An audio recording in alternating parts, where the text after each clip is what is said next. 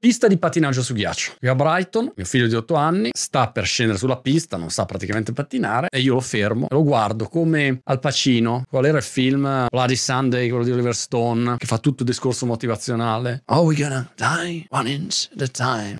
Ce la facciamo come team.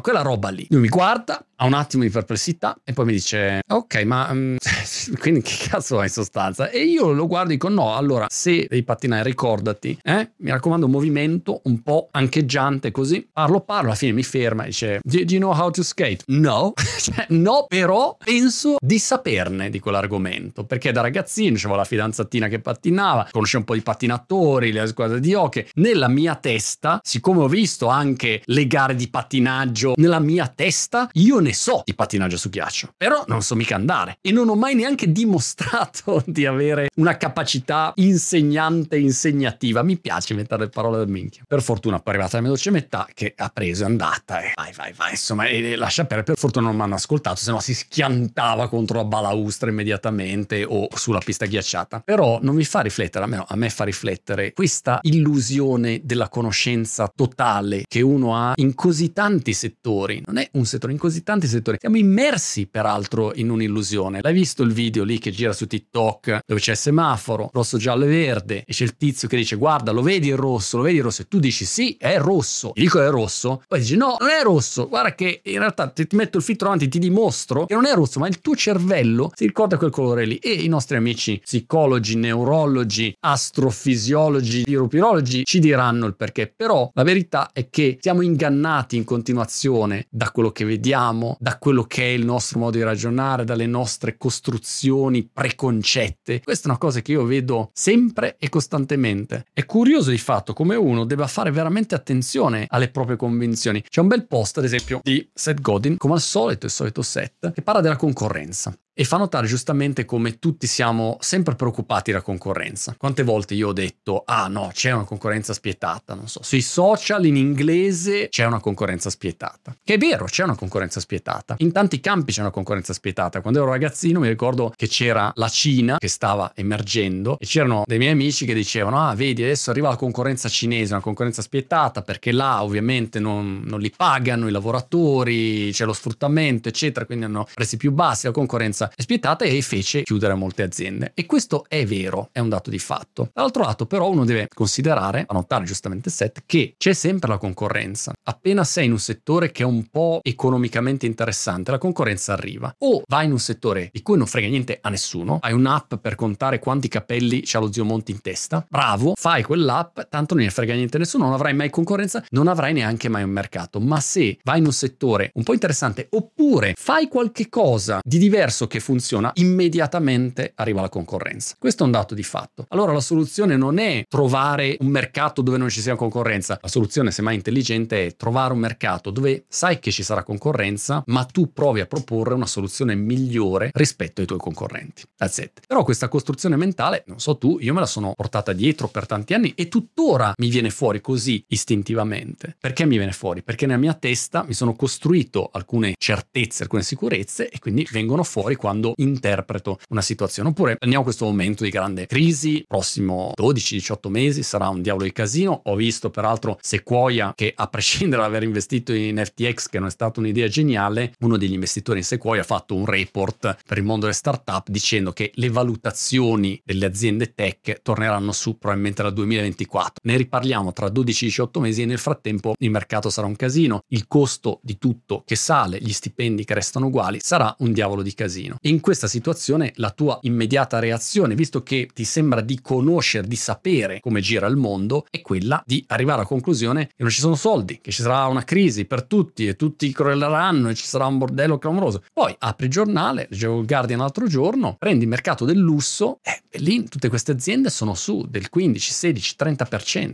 Qua nel Regno Unito, per fare un esempio, dove sto io, l'importazione degli orologi svizzeri di fascia 6.000 sterline in su è schizzata alle stelle. Perché? Perché c'è tutto un segmento di consumatori che comunque spende, o un segmento del lusso che comunque tira a prescindere, o il settore dell'intelligenza artificiale in questo momento sta attirando un sacco di investimenti, o le aziende dentro al mondo del metaverso, che uno dice non c'è il metaverso, ho capito, vai a vedere quanti investimenti ci sono, flopperanno, vedremo, ma intanto fai una roba con scritto metaverso cosiddetta boom, arrivano investimenti. Morale della favola e memo a me stesso con questo video, che almeno me lo tengo lì e ogni tanto me lo riguardo, così mi prendo a testate ogni volta che mi vedo, è che io ho, come molti purtroppo, degli schemi mentali consolidati che dopo un po' non metti più e non metto più in discussione. Al posto di provare a capire qual è la verità di quella situazione, al posto di arrivare alla vera conoscenza di quella situazione che poi magari cambierà, perché questo è l'altro sbatti, è troppo più facile arrivare a una conclusione una volta, poi basta, finito, non devo più pensarci, se no